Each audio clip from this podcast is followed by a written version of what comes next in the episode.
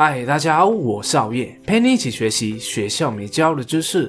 今天要和大家分享的这本书叫《百分之九十九有效的故事行销，创造品牌力》，和上一本的《三分钟教你说十八万个故事，打造你的影响力》是两本一套的故事课。让作者也是华语世界首席故事教练的许荣哲教你利用故事思维，以最低的成本达到行销目的，快速打造品牌影响力。今天就和大家分享书中的三个重点，分别是 Number One 品牌行销、情感故事行销以及认知价值行销。第一，Number One 品牌行销，你知道第一个登陆月球的人是谁吗？没错，是阿姆斯壮。那第二名呢？相信你也不知道答案，对吧？其实我也不知道答案。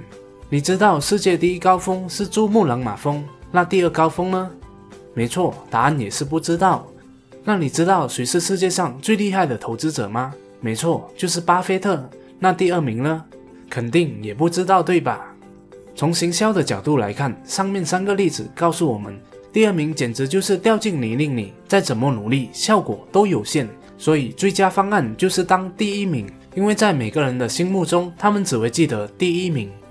这时你可能就会说：“怎么可能？第一名就只有一个，又不是考试，努力一下，下一次就有机会当第一名的。我就是一个普通人，第一名只属于优秀基因的少数族群呐，再怎么拼也轮不到我。”如果你是这样想的话，那就错了。当不了第一名，是因为你不懂得定位。作者在书中提到，有一次他女儿吃饭，因为调皮而被他责骂。没想到女儿居然笑嘻嘻的回嘴说：“爸爸是爱生气第一名，妈妈是爱吃鸡骨头第一名，姐姐是爱吃鱼眼第一名，而我则是搞笑第一名。”作者的四岁女儿那时就提出了史上最重要的行销观念——定位理论。为何要定位呢？答案很简单，因为没有人会记得第二名，除非那个人是你自己。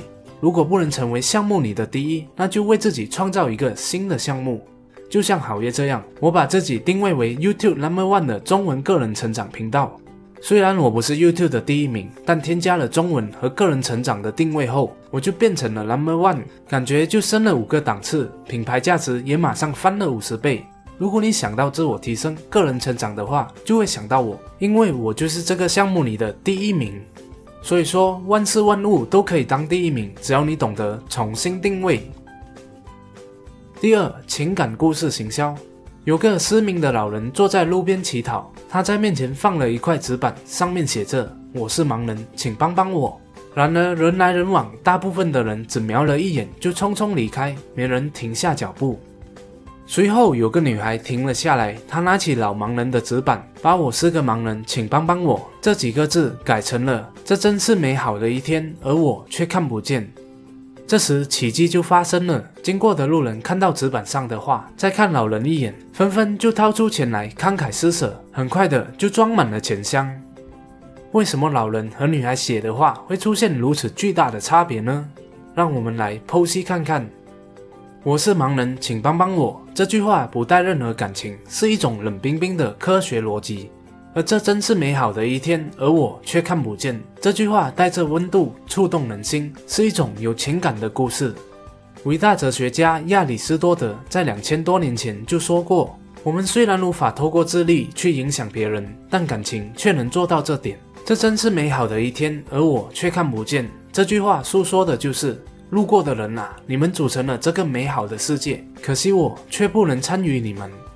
路人上一秒还沉浸在自己的美好处境，下一秒立即就掉入了老盲人的悲惨世界。这个巨大的反差，强而有力的把人的情感给撩动起来。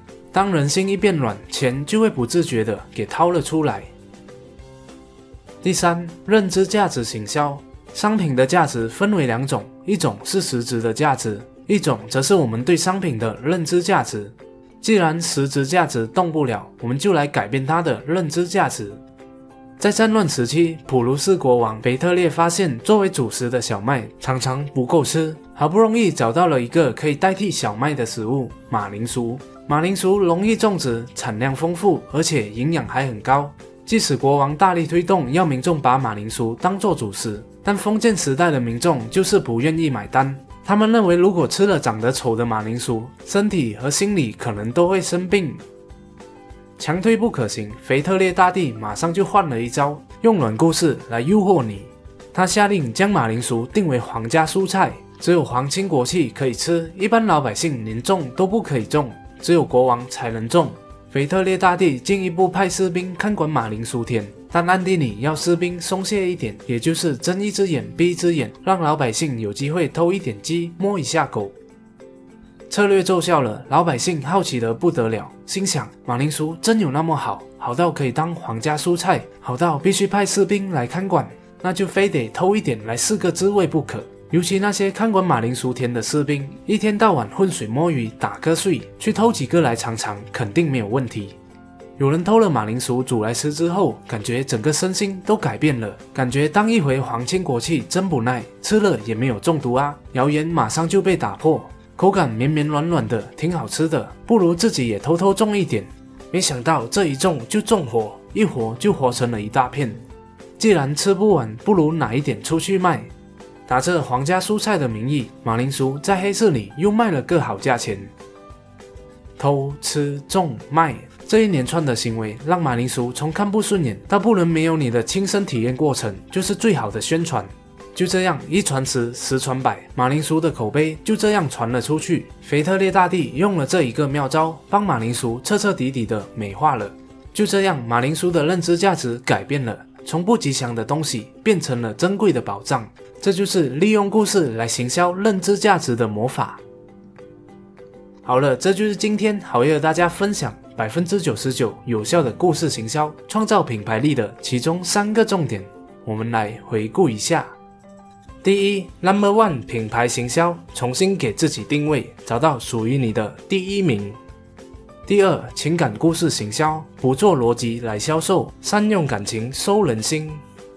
第三，认知价值行销，实质价值动不了，那就改变认知价值。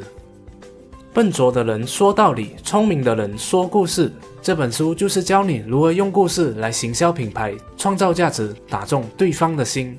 是一本干货满满的故事行销宝典。谢谢大家的观赏，希望今天的说书影片可以给你带来启发。